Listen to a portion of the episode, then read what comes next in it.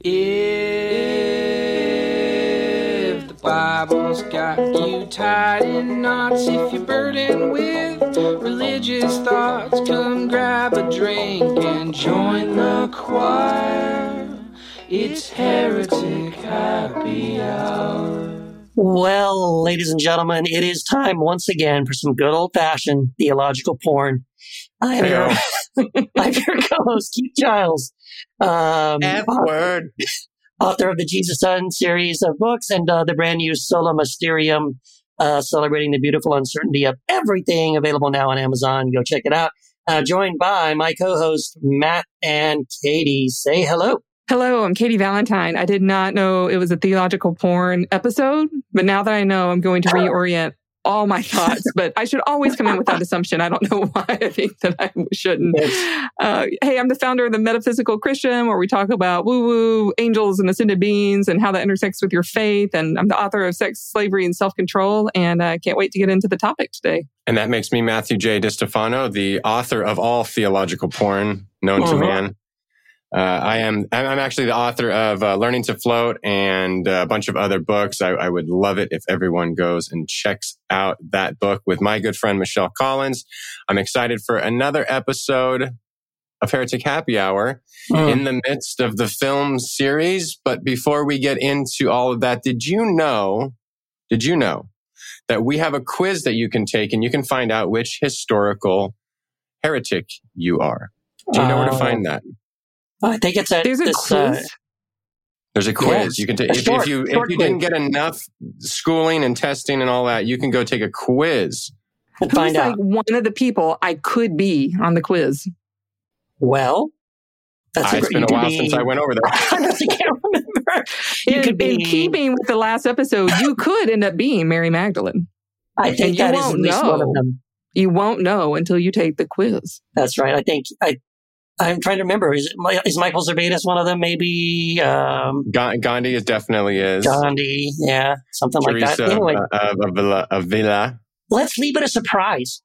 I That's mean, right. y- y- who knows who you could be? And I and I, I really I like this quiz better than most quizzes that I see online. Like, which Smurf are you? You know, which Well, which Smurf are you, Keith? It's I don't obvious. care.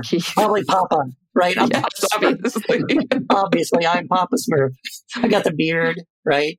Uh, well, yeah. So everyone, if you could go go check that out, go check out heretichappyhour.com and take the quiz, find out which uh, which heretic you are, and then you know because we love you, we'll send you uh, email notifications of That's you know, everything that uh, this is all we're trying to do, people. Is we're trying to get You'll your email. never miss another episode. and never miss an episode or any exciting things that we're releasing. So it's a win-win for all of yeah, us. and we don't we don't flood your inbox. It's not like every day. No. It's when important very- shit comes available. We sprinkle your inbox. We just very pepper careful, yes, very selective, very precious. It's not Yes. out and out porn. It's just like a little salacious temptation once in a while. I should be clear. We should be clear. There will be no porn sent to your email. Yes. Results not guaranteed. not even theological porn. Yes. Oh my gosh. Well, are we ready to jump into uh, this episode's film in our film Movie series? number two. Yeah. movie number two. And this film, I think we announced it. Hopefully, we remember to announce it last episode, so our listeners had an opportunity to watch it.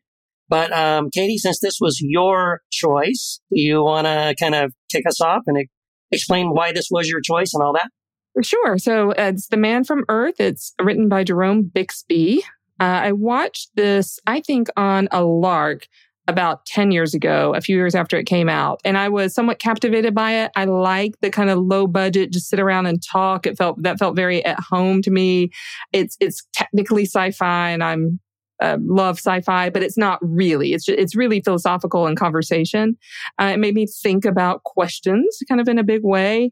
Um, so spoiler alert, y'all. If you haven't watched the movie, we're going to completely spoil the movie before you go watch it, before you listen to the rest of this episode if you don't want it spoiled. That being said, I think you can actually probably listen to this whole episode and enjoy it and then go back and watch the movie. Probably. Um, as well. So it's not a flawless movie, but it asks some theological questions um, in a in a good way, I think, in an interesting way, especially for being made for like two hundred thousand dollars. Uh-huh. Just a, a little bit of background about the movie that may be helpful. Um, so yeah, it was written by Jerome Bixby. He died, I want to say, in 1998, and he literally he finished the script on his deathbed, and he had worked on Wow. it for decades. And so he he wrote some episodes of the original Star Trek, like Mirror Mirror. He kicked off the whole Mirror Mirror universe. Classic episode. Yeah, Classic yeah. episode. Uh, and a couple of others. And he's a prolific short story writer. So I think it's kind of an interesting story on how this, uh, on how the movie got made. So it's not like my, it, kind of like you, Keith, with Mary Magdalene. It's not like my favorite, favorite movie, but I thought it was an interesting one for talking about here. And it was fun to rewatch it over. I hadn't seen it in about 10 years. So it was fun to rewatch it, uh, over the, over the weekend. And I introduced my spouse to it. So he got to watch it with me to, for, for his bane or his blessing. So yeah. What, what about y'all? First time, first time virgins watching this movie. How, how was it? Uh, I was deflowered. yes. I, I, okay. I, so I liked where it was going. And then for me, I, it took a turn that I didn't like. So I liked the setup. I liked the simplicity of like, okay, so if you're going to make a movie for $200,000, you're going to sit around a room basically and talk.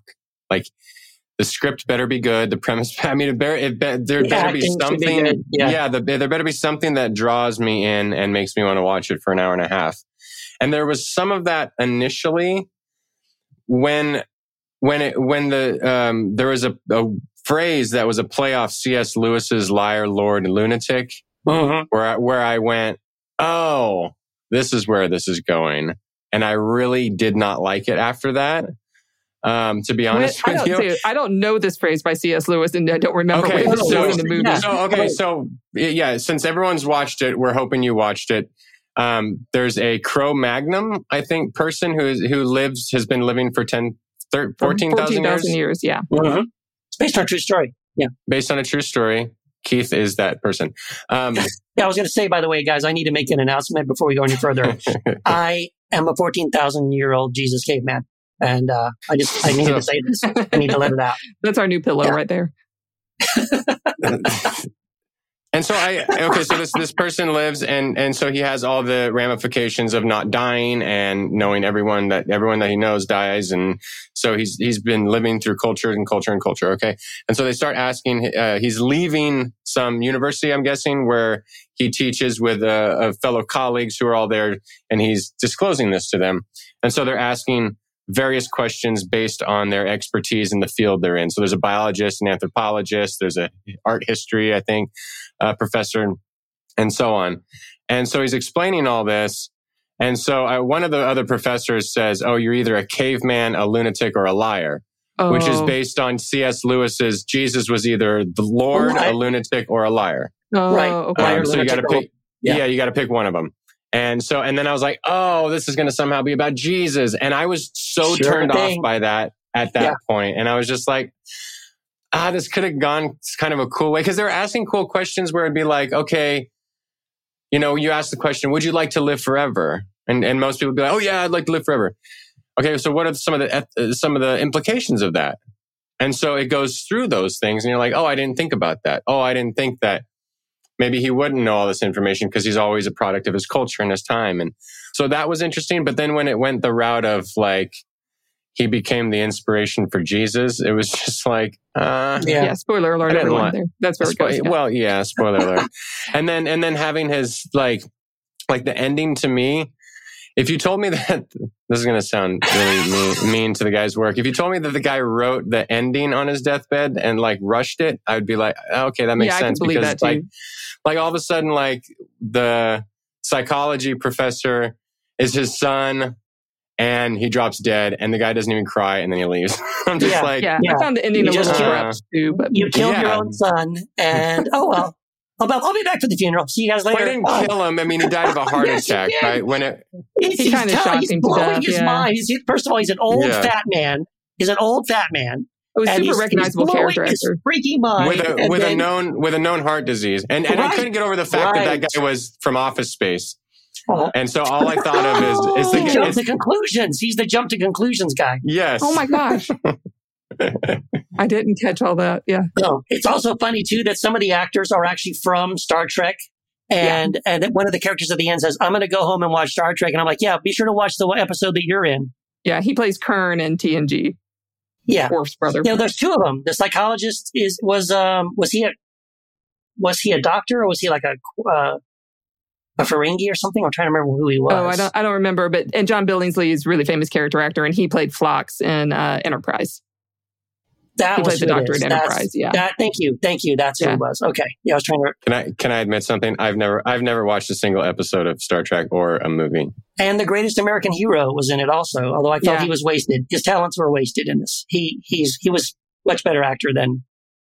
Uh, yeah, I thought, I thought anybody his part was a little like like everyone kind of all the characters. It, it's set up. I, I felt like it was set up to be a play. Oh, and I was going to say, it feels like a stage play, like like a It college, feels like a stage play. Yeah, like a college group got together and did a Mhm. little stage play.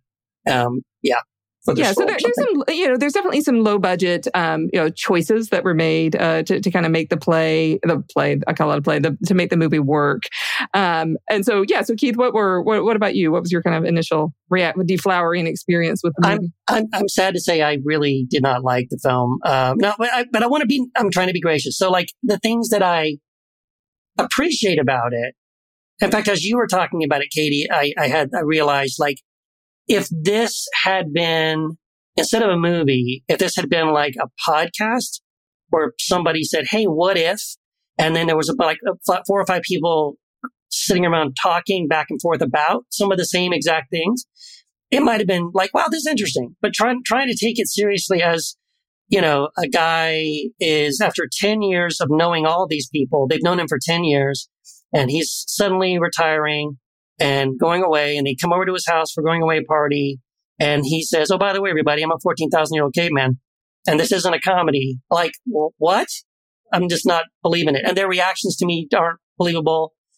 It, it felt to me like I was even thinking too, like as I'm watching it too, like I think they asked him in this in this dialogue as they're sitting around the living room talking. Um, I think they must ask him at least four times in different ways. Do you believe in God? Do you believe in religion?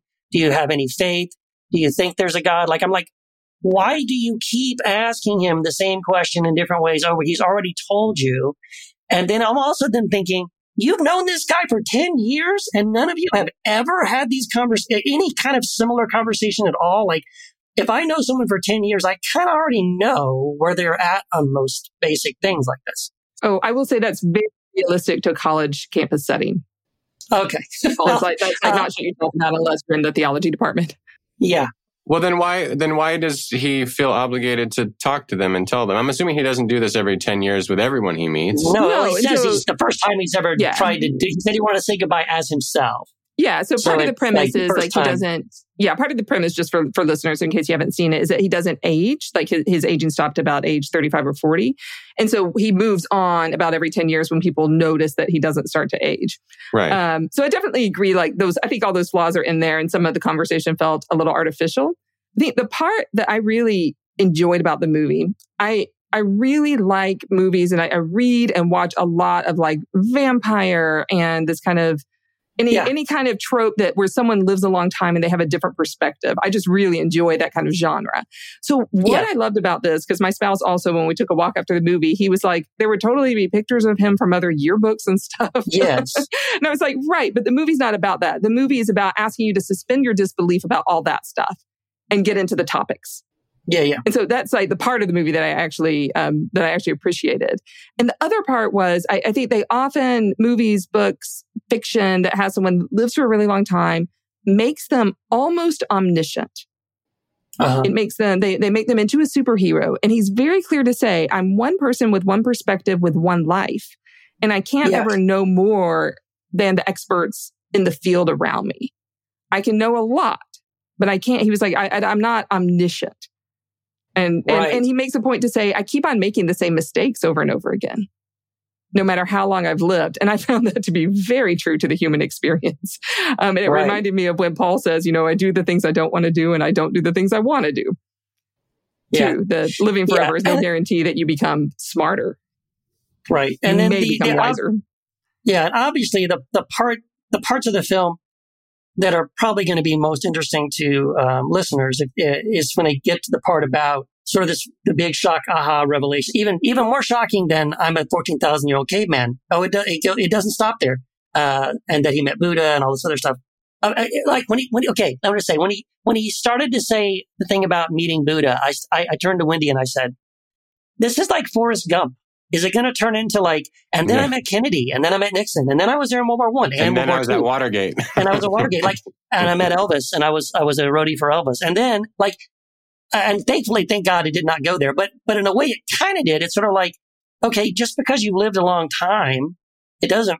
It, it's just odd that you would happen to be in the right place at the right time in these right. I mean, the other other thing I thought too was like, um, one easy way he could have totally sold what he was saying to these to his friends sitting there is like to just start breaking out, uh, you know, like just popcorn style, like you know, boom, boom, boom, like talk, say something in German, in Aramaic, in Greek, in Latin, in French, in Italian, in German, things that he languages he would have had to have learned and have spoken for decades in order to survive as long as he has that would have sold the deal like that. Like, who can do that? Who can speak in Aramaic and Latin and Greek and French and German and Italian and Chinese and all these other languages that he, again, he would have had to have been proficient in. And at no point, he doesn't even have an accent. Like, I'm just I think you're supposed to, you're supposed to suspend your disbelief on, on the plot. I know. Holes. That's my problem. I'm sorry. That, that. well, you are, but he's also not Superman you, you do forget languages. You actually don't retain those. Like his human brain is still a human brain. So he's not going to, re- if he knew a language 2000 years ago, he's not going to remember it. And they ask him, like, do you remember your original language? He's like, oh, like a few words. Yeah. Right. And so you like, just because he acquired a language. Which is true. I, I, I was, yeah, I mean, I was pro- fairly proficient in Spanish and now I'm, I speak but you like could say kindergarten level. You could well, still sure. say a few things. But it's gone down from like, probably like a sixth or seventh grade reading level to like a kindergarten reading level. Right, right. Okay. All right.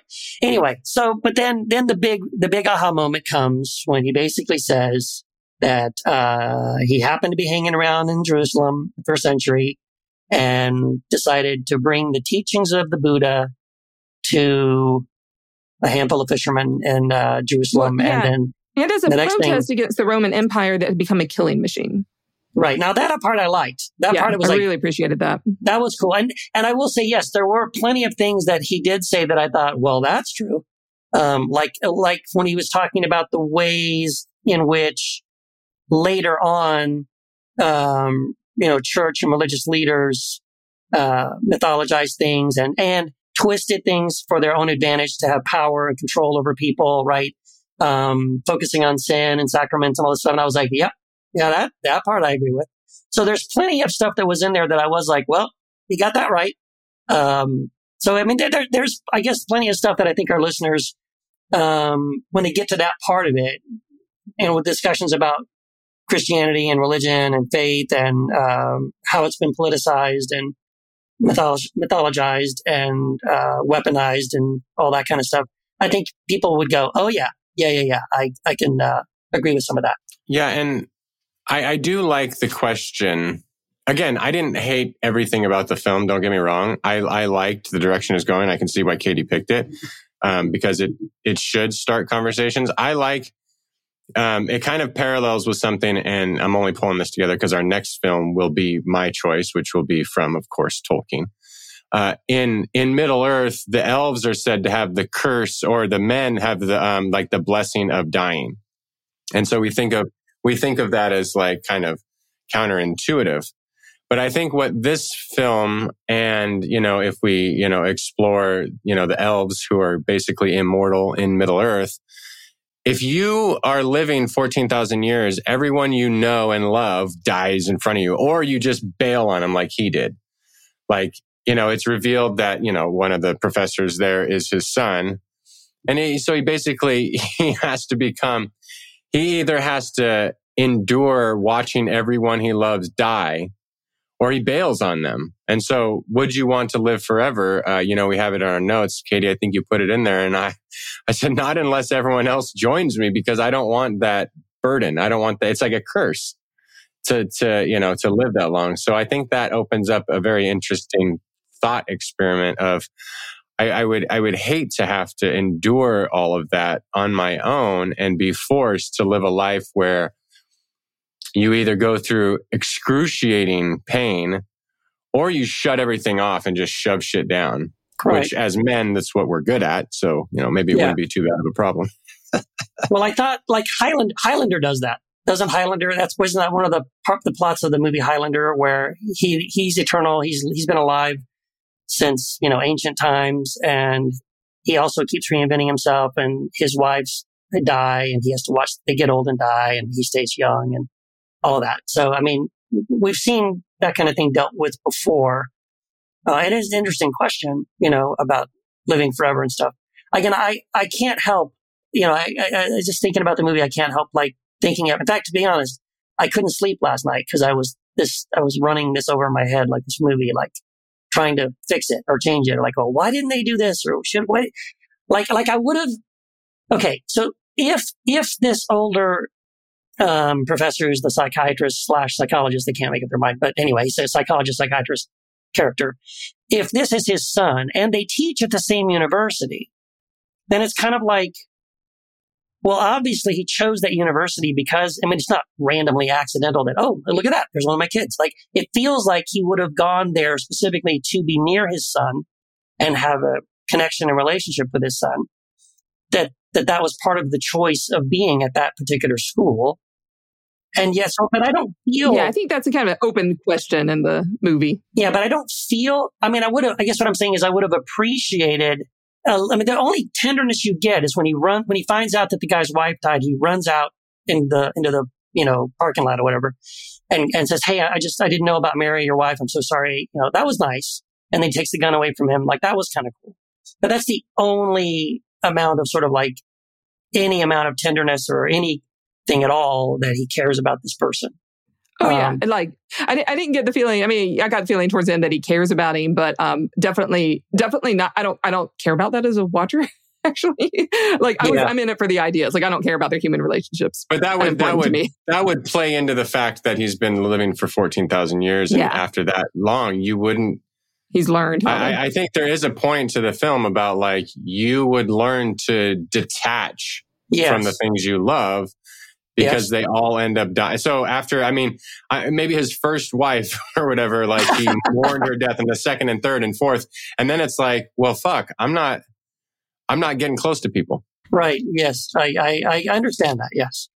And I think the film has a challenge, which they, which they tried to overcome in that, cause, cause if, if that's all they showed you about the character, I think you would be like, what a dick right? You, it's hard to emotionally connect to a character who is emotionally distant to his own children and all that. So that's, I think this is the reason why there's a scene that happens that otherwise is sort of like, why is that in there? When he gets the phone call and it's the uh, student who's crying because her, her, her parents are sick or something. And, and she has to go to the hospital and she's worried about whether or not she passed the test. And you can see that she got a D and he lies and said, you got it, you passed you got a C plus. plus so yeah. that's like, oh, see, see, he's really a nice guy. That's the only reason for that scene to be in the film. Because everything else you're about to see is him emotionally detaching himself from all the wives and children that he's had and why he's moved on. But and, I think that would be accurate. Yeah, yeah, yeah. yeah I'm just saying yeah. that that's why you need a scene like that. Otherwise, the audience is going to be like, what a dick. Oh, that's, oh, so I'm like, I'm kind of wondering, I'm just, I'm just curious about like, the gender nature of watching this show, of watching this movie. Cause I'm like, I watch show, I watch movies about men who are dicks all the time. most superhero movies, yes. men are yes. dicks. That's most, true. Uh, most action movies, men are dicks, and they're way worse dicks than this guy. He's just a little right. emotionally detached. I can deal with that. Not a problem. Not a problem. Most of my life is spent around men who are being dicks. Not yes. you guys, but you know, like just in general. So the last, last couple years have been good, Katie. yes, come on. Come on. that's not true. But actually, most most men in my life are really awesome. But you know what I mean? Like we're right. We're we're yeah, around people no, I, who are emotionally traumatized and, and dicks all the time. Yes. Well, um, yeah, well, let, us talk about some of the ideas of the movie. So we, I think we've kind of, you know, analyzed, and, I, and I'm in total agreement. Like there's, there's, there's kind of flaws. There's low budgetness um, in this movie and kind of some flaws. Um, and I do imagine it like imagining it as a play is super interesting to me. But some of the ideas I think that are that are brought forward are um, kind of this idea of like, what is it to live forever? Is that a price that anyone would want to pay? And then I know we've talked about on on episodes here on podcast episodes. Um, does it make a difference if Jesus um, didn't die on the cross? Does it make a difference if um, if Jesus isn't the the creation myth that we've been told that Jesus is. Um, does that make a difference to our kind of personal faith? Does that make a difference to, would that make a difference? Um, and then I, I think it's interesting to think about the idea of like Jesus going to India, coming back, because that's a popular myth I hear all the time. Yes. And this movie really Yes. capitalized that on a way that I think is super interesting and super troubling. Is Thank like, you. does Please, that make let's a talk difference? about this because I agree with you. I, I am so sick of it. In fact, actually, I think I'm going back. We had an episode where Jamal brought this up about, oh, there's a guy and he went to a, um, a monastery and found a book or scroll or something that talked about Jesus, and this is proof. And so I, I, I looked it up and I'm like, oh no, this is has been debunked.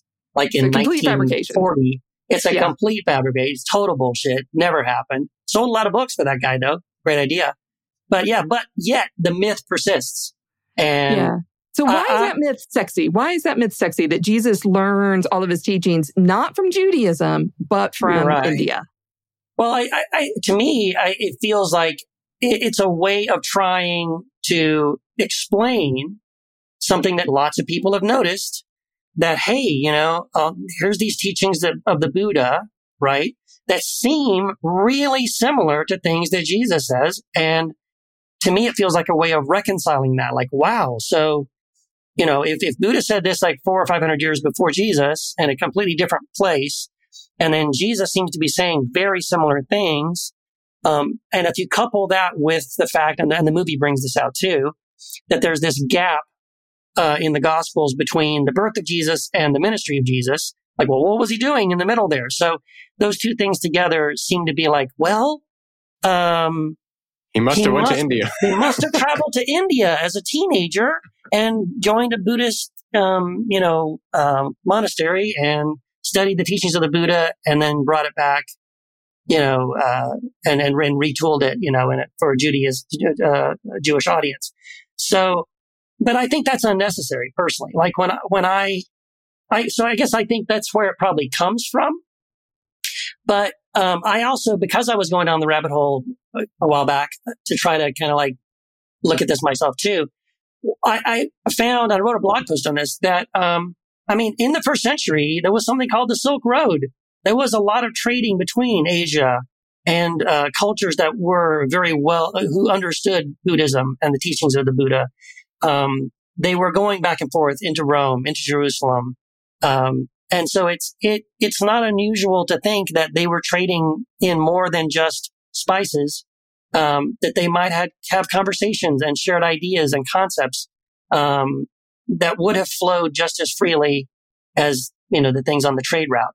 So it's, I don't think we need to come up with some kind of an idea. Not only that, I, I don't know why it's impossible to think that Jesus couldn't have just, you know, had an original thought or, or, ha- or come upon these teachings on his own, uh, had the same revelations that Buddha did, but in a different place, uh, that they don't have to have copied from each other's notes to have arrived at some of the same conclusions. But Yeah, it seems it seems kind of. I mean, uh, I don't want to discredit people's intellect, but it seems kind of lazy to me. And like, if you if you and kind of is there some anti-Semitism there because it seems like like in mystical Judaism, in rabbinic Judaism, Jesus fits kind of right in there, right? Like it's not like. I think we have a distorted view and picture of what Judaism is. We've Mhm. discussed it a lot on this show. And Judaism, like any faith, is not like this monovocal, this is Judaism. And, Yeah. and you just, you know, like it's all fundamentalist, rigid, law based. God is angry. Yahweh's going to kill everyone. It's like, okay, there are those stories, but, but those stories are included for a variety of reasons and, and, and the interpretations of those are as, as numerous or even more numerous than the amount of Jews on the, on the earth. Like they have a lot of interpretations and that's what, you know, uh, midrash is. They're, they're discussing all these things. And so when, when I study Jesus teachings in life, it's like, yes, there are a lot of similarities between Buddhism and Jesus. However, there's a lot of like in all the mystical traditions, Islam, you know, Sufism, Hinduism, yes. Buddhism, mystical understanding of Judaism, mystical understanding of Christianity. All those thoughts are in all of them. So why Yeah. do we need Jesus traveling thousands of miles to go sit with Buddha under a Bodhi tree and then come back? You know, I know the time difference, but we, we don't need that. Jesus fits right into his rabbinic tradition within Judaism itself. Yeah, and so I think that the anti-Judaism um, and, uh, is there, and I, I find it present in the a little more obliquely than was present like in the Mary Magdalene movie, but they're both kind of cut from the same cloth. Of it's it's a generally accepted thing to do when we're talking about the person of Jesus within Christianity, um, and it's just it's part of the fabric of of a lot of how Christianity has been built. I mean, I think we talked. I, I know I mentioned this. I can't. I think when we were doing our Easter episode. Maybe this maybe just been for the patrons. So a little plug for the patron group. Um, I think when Matt and Derek and I were talking about Easter, one of the reasons Christians eat ham on Easter is because it's it's a way to say we're not Jewish. Yeah. F you. You know, Yeah, yeah, right. Like, look what we can do. Right. So this is kind of built, built into Christianity. Um, in such a way, but I, I did find it was a little bit of lazy writing and a, and a generalized statement when he was like, "Oh, the Old Testament is just this," and then the the parts of the new parts of the New Testament where they actually get my teachings are, are really Oh, cool. I that forgot. They're really Yes. Buddhist. That's And right. so again, and, That's and like right. Matt, I find that unnecessary. Um, that that we can root Jesus within his own Jewish context. Um, and so I find it interesting. I, I just find it interesting and and harmful, I guess, over and over again in so many cultural depictions of Jesus in his ancient context is that they have to de- they try to separate him from Jewishness. So you know, in scholarship after war- post World War II and the the horrors of the Holocaust woke scholars up to the ways that they were replicating this anti-Judaism over and over and over. So there's been a lot of work in scholarship to fix that, and we're not all the way there yet. Um, it, it still happens all the time. So I think that's an interesting kind of part of the movie. Um, you know, the parallels between Jesus and Buddha. Um, I find just really interesting, and uh, for a while I used for a devotional the um, there was a parallel sayings book. Yeah, and I used Borg? that. Yeah, by Borg was one of the editors, and I Oh, used yeah. that kind of as a as a devotional. And I found Buddhism to probably be my closest ally in in my in my Christian journey. Um, and so I so there's parts of it that I loved, and then parts of it that were challenging. Yeah. Uh, I, I wanted to also say though there were there were some things that were said in the film too that I felt like the scholarship was suspicious or um, just like not or or just unnecessarily odd. So the two things that jump to my mind are one, his comment that they didn't use nails, they just tied him with ropes. I'm like, what are you talking about? There's so much evidence that Romans nailed everybody to crosses. Like, why is that? Why did you need to pull that uh, detail? No, there some truth to that. Not every that they would use ropes commonly and not nails. I think both methods were used. Right. I know. Well, I, I, it's okay. I agree. But it's like he acts as if that he's, he, the way he says it is like, oh, nails and crowns of thorns make for good drama or something, but they just tied me there. As if, oh, that's a myth that they Romans use nails. I'm like, what the hell? That's so dumb. And then, um, and then the other thing is when he talks about his name, you know, Jesus. Did you use the name Jesus? No, I used my name John, which was, you know, Johannine, and Johannine got turned in like, no, Jesus is Joshua. It's Josh. It's Joshua. It's Joshua. It's, it's not John. It's, He got there Joshua. eventually, but I found that a little unnecessary too. That's what I'm saying is like, Yeah. why, if you're going to show off that, oh, it's not Jesus, it was, I used the name, then say Joshua. Because Although that's I- what it is. Why, do- why do you act as if you're teaching us that, oh no, Jesus backs up to a misunderstanding of the name of John? Like, what? So I think that that's actually, I, if I'm in the brain of the writer, which I'm not. So I, I again, I found I agree with you. I found that a little unnecessary, but I think it's um, capitalizing on the the thought that John the Baptist and the Jesus movement were close, either closely allied or perhaps one and the same, and that there's some slippage between John the Baptist and Jesus Yeah. as a I as a histor- like, or were they the same historical person? That's Right. what I actually kind of took away from that. Okay. Well, I, I I think no, it's a- you know, Not necessary. Yeah. Yeah, what I what I have heard, I've never, I don't think honestly, I've ever heard a, a- scholar say that they genuinely think there's any reason that Jesus or and John the Baptist were the same person. But I have heard scholarship that I think is you know compelling or at least interesting that that Jesus was a direct disciple of John the Baptist, and that after John the Baptist was beheaded, Jesus kind of took the mantle. Um, and, the, and you even see some evidence of that in the Gospels, where basically John's disciples kind of become Jesus' disciples, right? They, they were following John the Baptist. Now they follow Jesus. Um, the fact that Jesus is baptized by John could also be an example of him being baptized by John and therefore being, becoming a disciple of John. Um, so I think, I think there's something to that. That's interesting. This idea that Jesus was initially uh, a follower of John the Baptist and then carried the, carried the torch after that. That's interesting.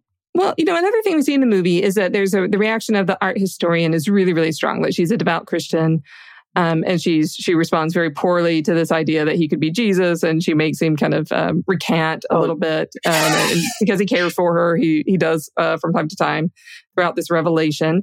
Um, but I think it may be interesting to talk about like d- what kind of difference would let's suppose kind of suspend our disbelief and suppose that this story is true. What difference would it make in our personal journeys? What difference would it make, you know, for listeners? I'm really curious for you guys. If you found out that Jesus was not a divine savior, if you could just sort of found out without a doubt that Jesus is not a kind of this divine being, but solely human, a special human, but solely human. And his real purpose was teaching. It doesn't have anything to do with salvation. So we've talked about those ideas kind of compartmentalized um, for sure, you know, in, in different episodes. So I'm kind of curious to revisit that here. So in this in this kind of fictional world, would it make a difference? What would what would be the impact? I would say there'd be they would be impactful, but probably not for the same reasons most. I don't know. I, want, I don't want to say most of our listeners, but most Christians would say. Like, I don't think of Jesus as exclusive, like the exclusive divine only Son of God. Any any difference than us. Now, if Jesus was solely human and there's no divinity within Jesus, I would say that then means there's no divinity within us. And so that would impact me and I would become like an atheistic naturalist, you know, in my philosophy. And, uh, I would have less hope of like a happy ending posthumously, I suppose. um, but I don't think it would impact my ethics or morals in the way I treat others. So, but, but I would have less, I would have less peace but only because then I would say, well, I'm not, I'm, I'm just atoms and cells and I will die and my consciousness will die with my body. Um, but not because Jesus is not the son of God or divine, but because, you know, if, if Jesus isn't, then I'm not. And if Jesus is, then I am, you know, so, uh, does that make sense? Like, I, I don't see Jesus as the only as the only divine figure, I don't see Jesus any different than the rest of us. Yeah. I think, I think, first of all, it's a great question to ask. And it's uh, definitely a question that I'm sure our listeners, um, if they haven't wrestled with it yet, they're about to because we're, because we're going there. We're forcing Um, them. But it's a great question to say, to ask, like, you know, would it make, what kind of an impact would it make? What kind of difference would it make if, if you could know for a fact that Jesus was just a guy and the point was just teaching, not, you know, for God, for God in the flesh to die on a cross as the ultimate sacrifice, whatever. So uh, it, it's a good question because it's sort of like, well, it depends on who you are. Because to me, it's not a huge thing because I, I think I've processed to the point where I'm kind of, that's kind of where I am. Like I kind of feel like, uh, I kind of turned the corner where I personally do feel like that. So, so that question of someone just asked me this a couple of weeks ago, like, is Jesus God? And I was like, in the same way that you and I are, you know, like, so this idea that Jesus is a, a sort of a special kind of God in the flesh kind of a thing. Um, I've moved away from that to being more like, no, we all are God, God. We are all in Christ. Christ is in all. it's impossible to, to live and be alive and exist and not be connected to God because that's, you know, that I, I kind of am moving into this idea of like, there's one, one consciousness that is God and we all share in this sort of collective uh, consciousness as expressions of God in, in our physical form. So for me, this idea is like, well, yeah, um, I'm, I'm totally fine with that. But, you know, me 20 years ago, Southern Baptist, you know, Christian Keith, uh, would have freaked out and would have been like, oh, hell no. This is heresy and wrong and screwy and this is demonic. And, you know, or like you see the character in the film, right? This woman is having a, a, an emotional, psychological meltdown. But she keeps saying, you're not Jesus. You're not Jesus. And you can see like she is really, this is really rocking her world. But this is exactly the kind of thing that we all go through if we're going through our deconstruction. I mean, the first time I ever, I was reading a Marcus Borg book, right? And, and Marcus Borg in one of his books started to push me in this direction before I was really ready for it. And it scared the hell out of me. I was like, whoa, what, what if this is true? What if, what if Jesus is no more divine than I am or anyone else is? Um, what if he's just like us? Right. And that's, it's a very scary thing to consider if all your life you've built your whole identity and faith on the idea that, oh no, he is unique and different and uh, in ways that we're not. So, so I, I think I have a, a maybe a slightly, but very only slightly higher Christology. Um, so for me, I think the difference would be, you know, if I if I could know definitively that Jesus was really a fourteen thousand year old Cro-Magnon man, which, as I say it, is kind of fun to just say it. Jesus was a caveman. Right. it feels like a bad sitcom when I say it. It does. Like but if I if I knew that definitively and that the the teachings were only teachings and they're powerful teachings, I would definitely withdraw completely from institutionalism.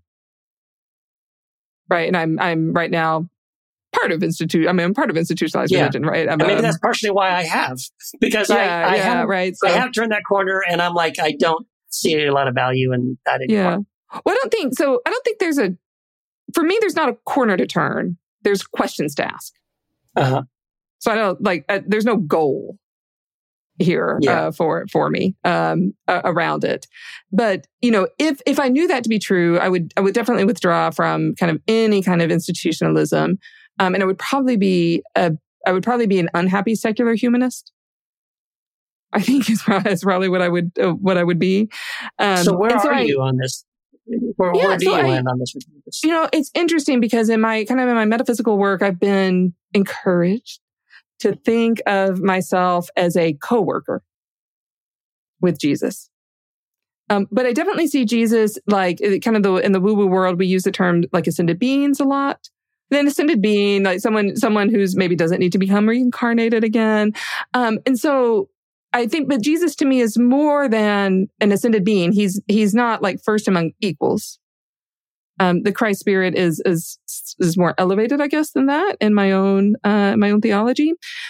Yet it's the humanness of Jesus that I really um, am passionate about. I guess that Jesus has presented in the New Testament, um, who, who cared so much about the physical lives of those you know in his sphere, um, and so I I'm not quite comfortable saying Jesus was just a guy who got a lot of things right like there's something a little more um, in there for me um, and i'm not i'm not sure quite have the words for that uh, right now Yeah, and that's fair. I mean, I think um, I've gone back and forth on it personally um, a whole lot, and it's almost like depending on the day, you ask me the question, I might have a different answer on it.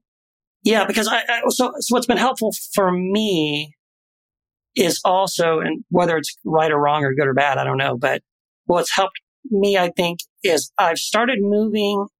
I sort of think of Jesus as the guy. Jesus is the guy who I think had got a lot of things right, who had revelation, who had, uh, just like Buddha did, just like Black Elk, just like Rumi, just like many other people have throughout history, many mystics, many, um, people who have had sort of spiritual, uh, revelation or realizations and stuff. So, so I definitely, I, I- see Jesus as that, but then I see Christ as something transcending that. So I used to use language like that I'm connecting to Jesus, right? And sort of in my own spiritual experience today. But now I think that it's more accurate, at least in the way I conceive of it, that I'm not really having any kind of connection with Jesus, the carpenter from Nazareth, that I am having a spiritual connection and experiences with Christ. And that the Christ is more of like this sort of spiritual reality that I think Jesus definitely embodied. And I would even argue that Jesus embodied it in a way that is special or unique or, and, and exceptional much more than I, than I have or could. So, so on one level, it's sort of like to say, like, you know, it's, I think it's wrong to have this idea like, oh, Jesus was just a man. Well, just a man any more than Mother Teresa was just a woman. Or, you know what I mean? Like there's lots of people who are, yeah, they're just people, but some people are like exceptional or like, man, wow. I, I don't know that I could ever reach these levels uh, of love or compassion or insight or wisdom that, that some people have. And so I wouldn't say Jesus is just a person, just a man, just a human being.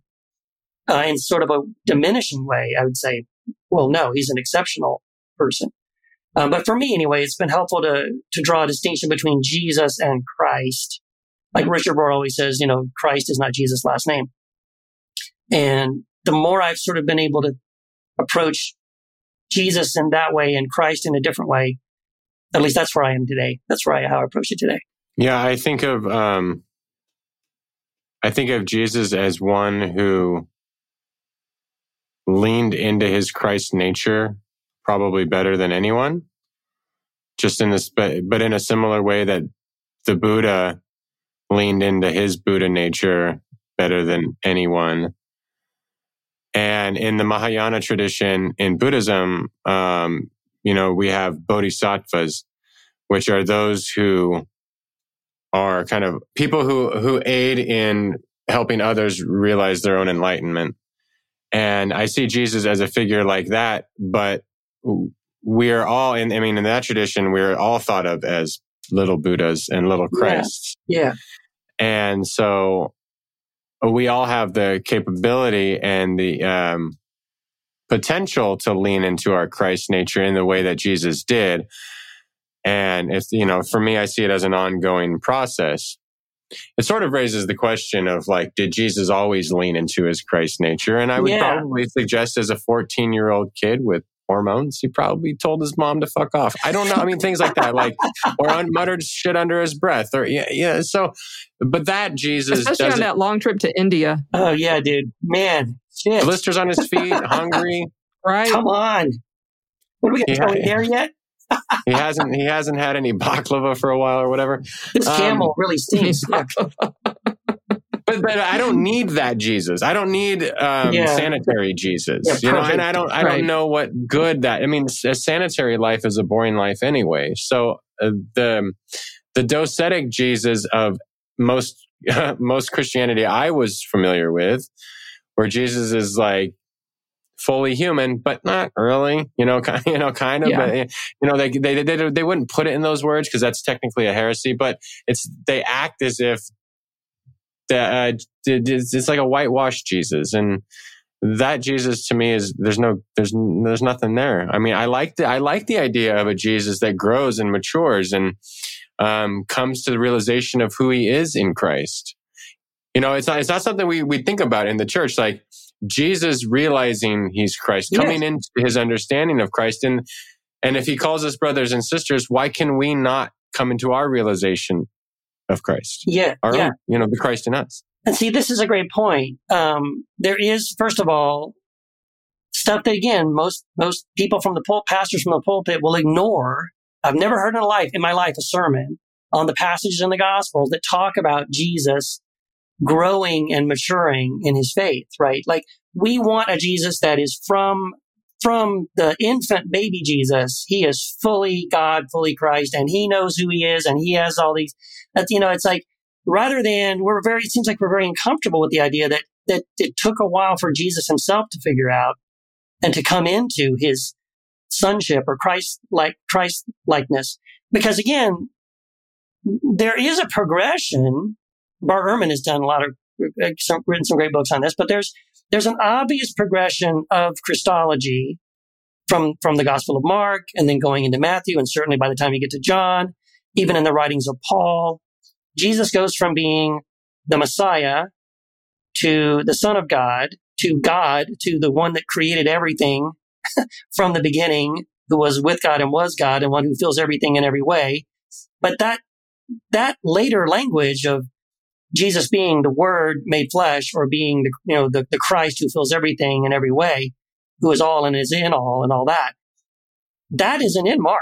Like you, it, that took a time. That took a while for those concepts to progress, even within Christianity.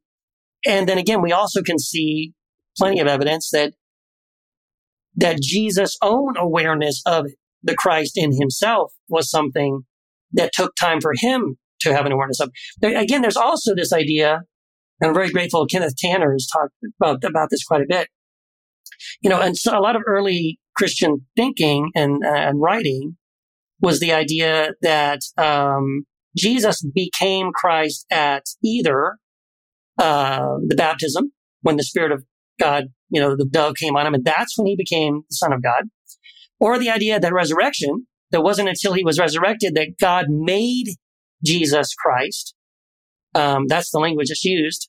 Um, and so it's, it's, it isn't the idea that Jesus was always forever Christ, that he became or moved into or matured into, uh, a sort of a Christ consciousness or Christ awareness or Christ identity. And again, all these things are in the New Testament. You can, and, and, and early Christian writing. So this isn't I know it sounds heretical to a lot of us because a lot of this has been decided now, but the language of it and the, the, the progression of it is there. It's the evidence for it is right there. Yeah. I mean, I would say so in my in my circles, I hear Christ consciousness a lot, and I confess I never really know what it means. What does that mean? What I don't know mean? what a what lot of the metaphysical things mean. Like if you're going to raise your consciousness or your vibration. Right. vibration I, I, never know. I never know what any of that. Vibration, I can explain. Christ consciousness, though, people use it all the time, but I never actually hear it defined. Yeah, I think it's. Well, I think it means being mean? less of a dick. just Doesn't to read mean, book. I mean, so I don't know. I think we all probably you'd have to ask each person who's using it what way they meet they intend it. Like, I guess when I think of it, the way I just used it, I'm thinking of it as an awareness of the Christ that has always been in you. But, but we're not always aware of it, you know, and I think I, that's what I'm saying is like, I don't know that Jesus, it's not that Jesus wasn't always Christ, but, it, but I think he reached a place where he became conscious of it or aware of it. While alive. Yes. While alive. Okay. Yes. That that yeah, that makes that makes some sense to me. Um, more than I kind of hear. I, I think a lot of people use Christ consciousness as like an overarching feeling quite often, but not always defining kind of what that means or or how to how to how to be in that. So, and I'm very comfortable with the mystery. Yeah. Oh, yeah. Yeah, with the mystery of it all too. And so, kind of thinking, you know, in the idea, uh, in the ideas of the movie of the film, like I love it that it's kind of brought us to this location um, and thinking about these big ideas. But, um, you know, I'm like, was, can, that was this individual, did he reach this Christ consciousness? Doesn't seem like he did in the movie. I don't think so. I don't. Not in the movie. Not in the movie. Yeah. I don't think so. No, he, he seems, seems too close. He seemed too closed off. Also, yeah, has to move too and, often. But and we, which we've talked about, like I, I would understand, but um, yeah, he I mean, for all of the dissection of the movie that we did in the first 15 or 20 minutes, like, I think this film obviously led to a good discussion, which is probably the point of the film. I, I, yeah, I'm just guessing, probably. I'm just guessing, like, it's a good conversation. I mean, Katie, you put in the notes here what they had eight days of rehearsing. Yes. Any, anyone who's, you know, anyone who's created anything knows that there's going to be holes, there's going to be plot holes, there's going to be all that. But I think that that was allowable for the discussion that they wanted people to have. Yeah, I, so I think it's actually an extraordinary piece of writing. Um, like I said, it's not flawless, and we can um, we can we can find all the flaws in it, and there are many. Um, but it's the the thought provoking way to me of seeing one man's life over fourteen thousand years, who's not the hero and not the anti-hero. He's just a person who's lived and seen some stuff. I love. Um, there's some clunky dialogue. There's the the guy that's the great American hero um, could have been written much better. Like like all of that's undoubtedly true.